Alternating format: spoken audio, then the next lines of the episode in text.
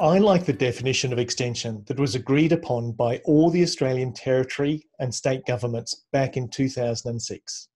Extension is the process of enabling change in individuals, communities, and industries involved with primary industries and natural resource management. In today's episode, we're going to explore what extension is, as we think this is one of those frequently asked questions that people working in extension get asked all the time but sometimes struggle to give a succinct, straightforward answer. Absolutely, John.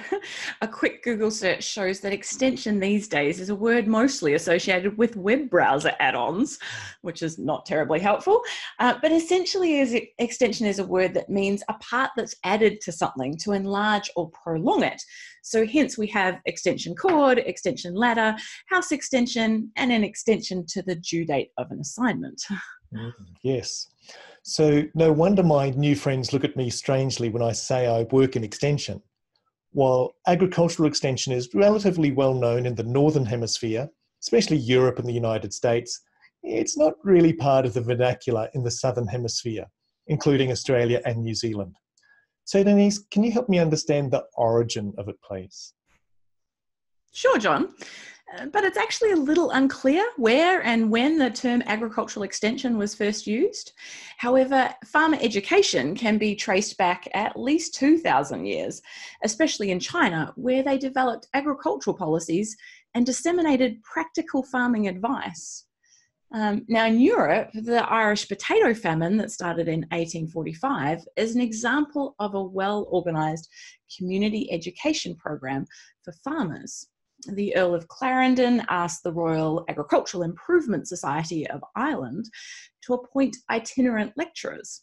And these folks travelled around the worst affected districts, showing farmers how to improve their cultivation practices and how to grow alternative crops.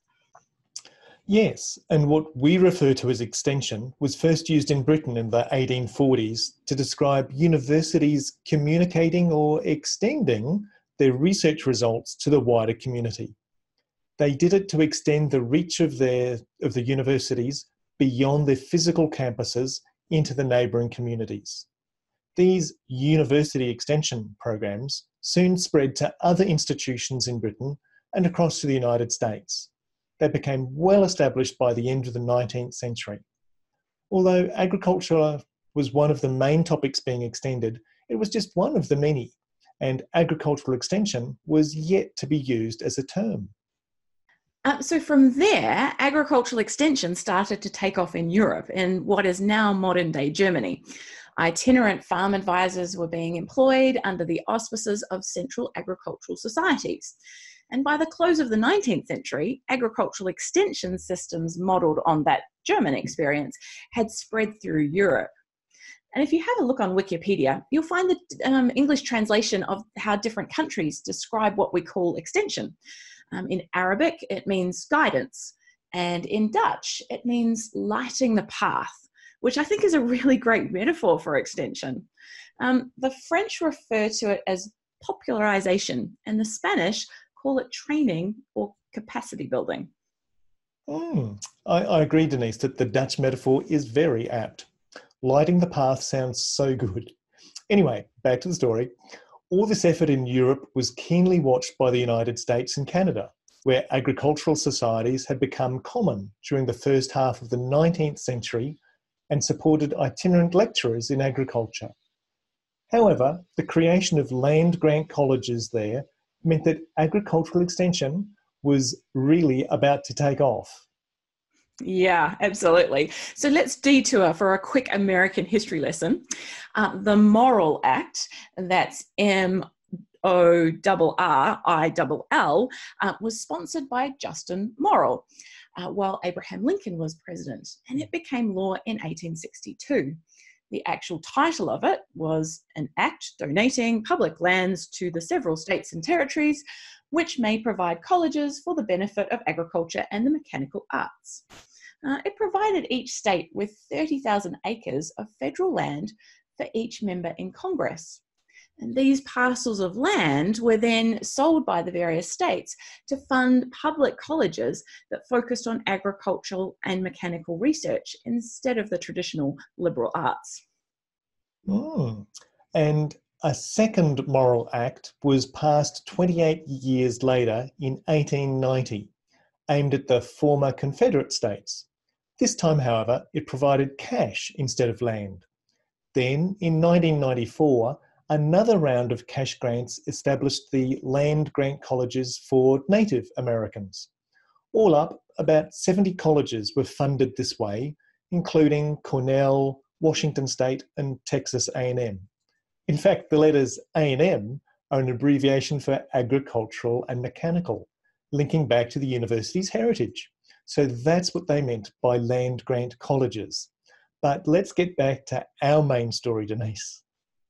it's all good. Um, the next big step forward was in 1914 when the Cooperative Extension Service was established in America, enabling the cooperation of federal, state, and local county governments. The state land grant colleges are central to that system and they help diffuse practical information relating to agriculture and home economics. You could say they extended the reach of academic research so that it was relevant to the general farming community. Mm, that's right.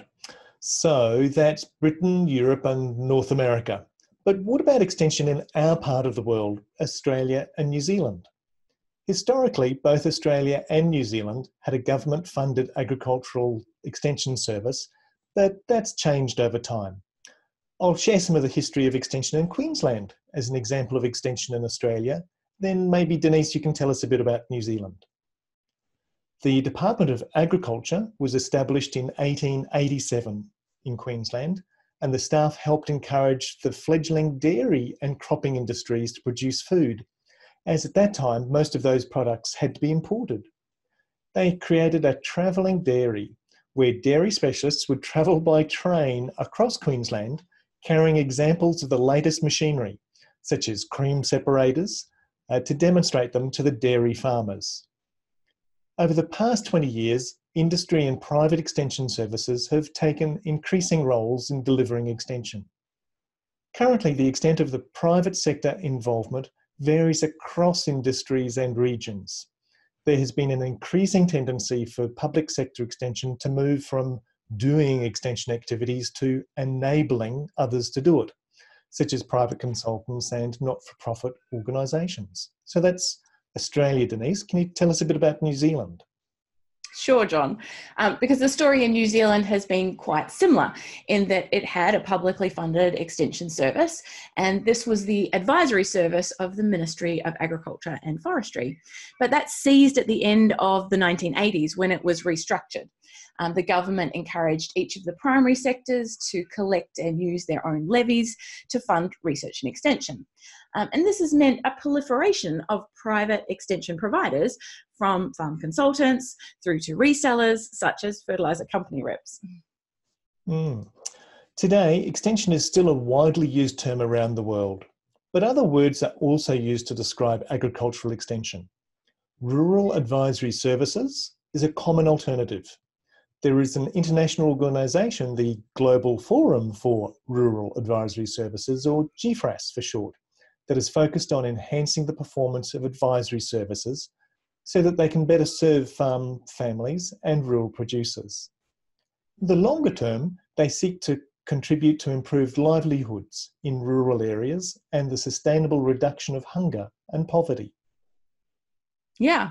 Um, and in Australia and New Zealand, our professional association is APEN, um, the Australasia Pacific Extension Network. And it allows like minded people to share their extension experiences and ideas at conferences. Uh, there are about 500 members across Australia, New Zealand, and beyond. And a members directory helps keep us in touch and find others with whom we can collaborate. And we're living proof of that, Denise. For if I recall correctly, we first met when you came to Toowoomba to participate in an APEN conference I was running back in 2001. And many years later, I came to Christchurch for an APEN conference that you were running. There seems to be a nice symmetry to that. Uh, but unless we digress, where were we up to, Denise? Well, John, that actually concludes our brief history of extension, and hopefully it's provided some extra background. But before we go, John, a quick debate. Should we still call it extension, or do we need to embrace change ourselves? Um, and since I've got the microphone, I'm going to go first. I say, yes, we should still call it extension. We've covered the long and amazing history of the word extension, so why would we change it? Uh, many parts of the world are very familiar with the word and use it in the context of agricultural extension. Um, I use the fact that people are unfamiliar with extension as a chance to talk it up. My go to way of talking about extension is that it is a tool for facilitating change on farm. Um, and John, there's lots of tools for facilitating change. Governments use these all the time. Um, things like taxes, incentives, rules, regulations. In agriculture, there's a history of researchers and farmers working together with extension people to help ensure that there are good options for farmers to achieve the goals they have for their farm business. So, extension it is. Ah, no! While the term extension may be in common use in the Northern Hemisphere, it's just not part of the vernacular in Australia or, or New Zealand. As good communicators, Denise, we know we should use words appropriate to our target audience. So instead of trying to get them to change, I reckon we should change ourselves. Another problem is that extension itself has morphed over time, but kept the same name. So, you know, back in the 60s, it was all about top down technology transfer. And nowadays, it's more about collaborative approaches and innovation systems. Depending on when you've worked in extension, you could easily have quite a different understanding of the word extension. If a person I've just met at a barbecue asks me what I do for work, I avoid using the word extension at all costs. I just say I help enable change in agriculture so that farming can be more profitable and sustainable. I like the definition of extension that was agreed upon by all the Australian state and territory governments back in 2006. Extension is the process of enabling change in individuals, communities, and industries involved with primary industries and natural resource management. The State Extension Leaders Network, of which I was a member, published that in a booklet about the role of extension, and I'll include a link to that in the show notes. But I reckon we should change our language and call it something meaningful to the average Aussie or Kiwi, such as enabling change.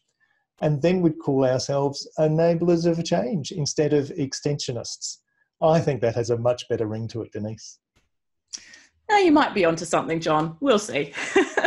so, you've heard our thoughts. Now, we'd like to hear yours. Add a comment below the episode and tell us your thoughts about extension. And tell us what you'd prefer to call it.